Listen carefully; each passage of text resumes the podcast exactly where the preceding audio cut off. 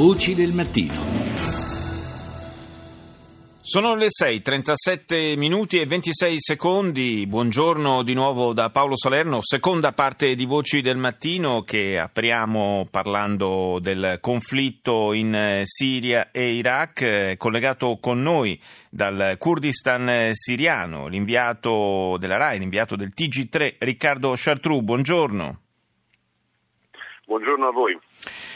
Kurdistan eh, siriano, quindi siamo in una zona del fronte eh, piuttosto calda, possiamo dire, e, e un'occasione eh, per te immagino importante anche per eh, avere un po' il eh, contezza, comprendere lo stato d'animo eh, della popolazione curda, i cui combattenti fin qui si sono dimostrati tra i più eh, efficaci nel contrastare Daesh e eh, sappiamo i curdi stanno anche, forse legittimamente anche, eh, accarezzando la possibilità poi in un futuro post bellico di eh, avere una, una propria identità nazionale riconosciuta eh, anche dalla comunità internazionale.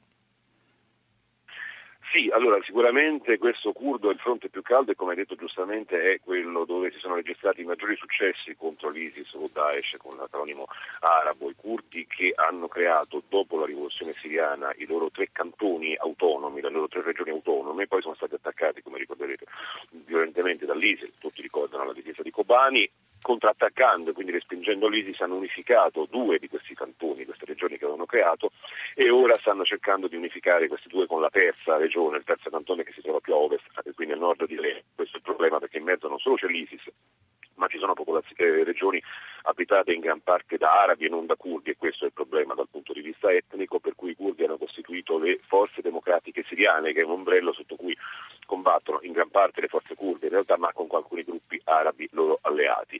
Ehm, combattimenti molto violenti con l'ISIS. Adesso sto andando nella città di Shaddadi, che è stata appena liberata eh, dai curdi in questi giorni, e eh, l'ISIS è stato respinto. Si tratta di una città strategica perché è eh, sulla strada che collega Raqqa a Mosul, sono le due capitali dello sì. Stato islamico, una in Siria, l'altra in Iraq. Interrompendo questa strada, le due parti, diciamo così, siriana e irachena dello Stato islamico sono pressoché isolate, poi quindi il collegamento avviene attraverso altre strade nel deserto, ma insomma la strada vera e propria è stata tagliata dai curdi. Dicevi eh, le aspirazioni dei curdi. In realtà i curdi, che si rifanno qui alle idee del leader Abdullah Öcalan, che come sapete è in carcere in Turchia, hanno, perseguono una sorta di autonomia molto ampia all'interno degli stati esistenti. Questo è importante perché hanno ribadito più volte che non vogliono e non perseguono la creazione di uno stato. Uh, questi curdi, i curdi siriani, perché l'ideologia di Öcalan è mutata negli anni, ha detto che insomma non è inutile creare un altro Stato, l'importante è creare un'autonomia locale in cui tutte le popolazioni, i curdi ma anche gli altri, anche gli arabi, gli assiri, cioè i cristiani e uh, altri, siano in qualche modo rappresentati, costituendo un sistema, in questo che loro chiamano Rojava, il Kurdistan siriano, che cerca di rappresentare e dare rappresentanza a tutti. Chiaramente in questo Medio Oriente in cui le comunità e le religioni sono armate l'una contro l'altra è un'utopia, ma è l'utopia in cui certo. lo vedono, mentre il Kurdistan iracheno, che è il nord dell'Iraq, invece ha già ottenuto una sua ampia autonomia, ha un suo conflitto con la capitale Baghdad, e lì si parla invece di fare un referendum per l'indipendenza, ma se ne parla e bisogna vedere se ci si arriverà. Ovviamente la frantumazione degli stati eh, infatti è, Chartroux, è proprio, è proprio questo è... il punto, e sono in molti a ritenere che comunque vada a finire Eh, questa guerra eh, sarà inevitabile, una ridefinizione delle, dei confini, una, una ridefinizione proprio della, della sistemazione eh, geopolitica di quest'area. Difficile pensare che l'Iraq e la Siria ritornino a essere esattamente quello che erano prima.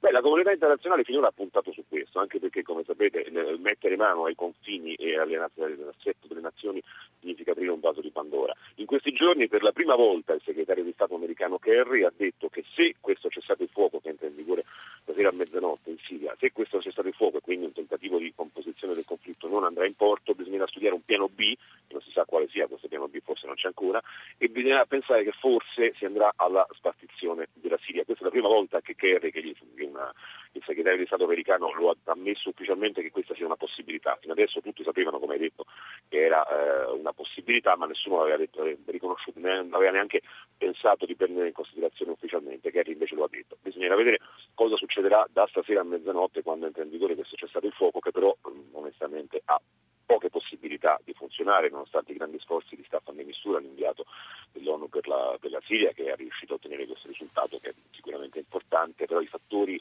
che giocano contro in questo momento sono obiettivamente più forti di quelli che giocano a favore. Sì, ci sono, c'è molto scetticismo, ma anche molta attesa. Vedremo davvero, eh, con, eh, con, attendiamo con ansia di capire che cosa potrà succedere e soprattutto se potrà essere una occasione per eh, consentire eh, di distribuire in maniera più più efficace aiuti umanitari che in molte città siriane sono davvero indispensabili. Grazie a Riccardo Chartroux, inviato del T G tre in collegamento con noi, lo ricordo, dal Kurdistan siriano.